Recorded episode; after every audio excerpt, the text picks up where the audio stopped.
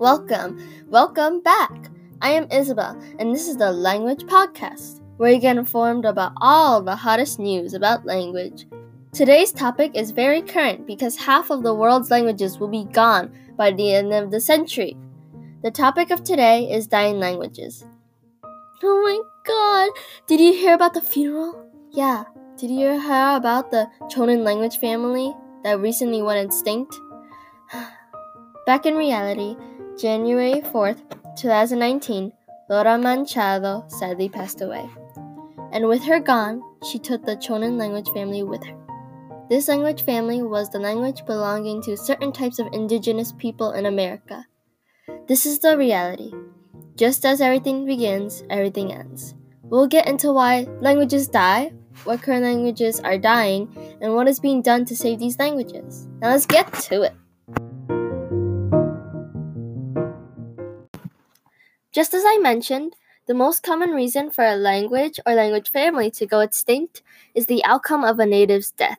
When a language is no longer taught to a new generation and left behind in the dust to the native speakers, that language will most likely die off with the natives. How can the new generation learn without the natives who mastered the language? There are ways to recover, say tomato seeds, but language is an oral medium. It is gone if direct speakers are dead and nothing has been done to document it, says Keren Rice, a linguistics professor. For instance, an elderly woman named Cassie passed away and left her language, Nu, at the edge of extinction. Cassie was one of the last speakers of the language, and with her gone, there are about seven speakers of the language. Seven people can be counted on just your hands. The language is therefore critically endangered. Oh, hold on. We just received some input from linguisticsociety.org. The fate of a language can be changed in a single generation if it is no longer being learned by children. Alaska, where just 20 years ago all of the children spoke Yupik, and the children speak only English. Well said, linguisticsociety.org. The children are the next generation, and if they end up switching to a more popular language, then that popular language ends up as the future language then the previous language is forgotten. Although two decades sounds like a lot, it really isn't. Languages like that can disappear in an instant, just like that. Languages have always been dying, and this comes for many reasons. One of them being that language becomes outdated. Sometimes texting or calling people with technology suits the modern today rather than to try bird calling to people across the world. Because let's face it, Bird calls don't reach on the opposite side of the world. The bird call language resides in Turkey and used to be an effective way to communicate quick messages along the wind, using sounds that come from the mouth and fingers. For centuries, the language has been passed on grandparent to parent, from parent to child. Now, though, many of its proficient speakers are aging and physically weak. Young people are no longer interested in learning the language, adds Newsela.com, the news article platform. And not only does the youth oppose learning or adding vocabulary to the language, the new technology of today beats the bird language. The whistles would wing through the air, but as technology has made its way across the region, smatterings of bird language have been replaced by much more private text messages, says newsoutlet.com. Sometimes, though, people don't die with their language or get rid of their language for a better and more effective way to communicate. Some people leave their language behind for the better of their life. One of these things is not like the other, says Sesame Street. Yes, this is true. That is why people leave their language, because of discrimination and natural disasters. Speakers of the indigenous Lenca and Cacaopera abandoned their languages to avoid being identified as Indians after a massacre in 1932, in which Salvadoran troops killed tens of thousands of mostly indigenous peasants in order to suppress an uprising, notes Britannica.com. Language is a massive part of culture and often incorporates culture into language by the slang or idioms that are spoken. To have a, to abandon your own language for the sake of safety is almost unfair and extreme. Why would you stop being who you are just because of discrimination?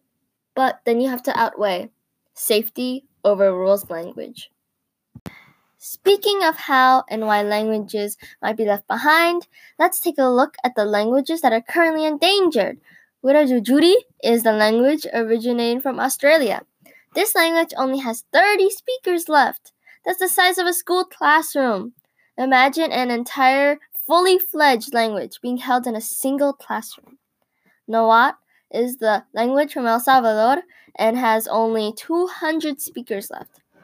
Even though to some people that population might sound plentiful, think of it as an animal species. If there are only 200 cows in the world left, people would be panicking because they would lose their steak or beef dishes. That's the same thing with language. When a language is lost, so is the culture. So is the way people viewed life. And the scariest thing is that coming from our buddies at Independent Co UK, 15% of the world's current spoken language will be extinct. And according to the New York Times, an estimated 7,000 languages are spoken in the world today. Linguists say nearly half are in danger of extinction and are likely to disappear in this century. Sometime in the century, half of the world's languages will go away and be forgotten. Imagine, half of the world's perception of life will be long gone, as if it never existed in the first place. Only traces of those languages will remain. Okay, folks, sorry for getting a little heavy there, but now we can look at the positive, because now let's discuss what is being done to save these poor languages. Several organizations were created to save critically endangered languages.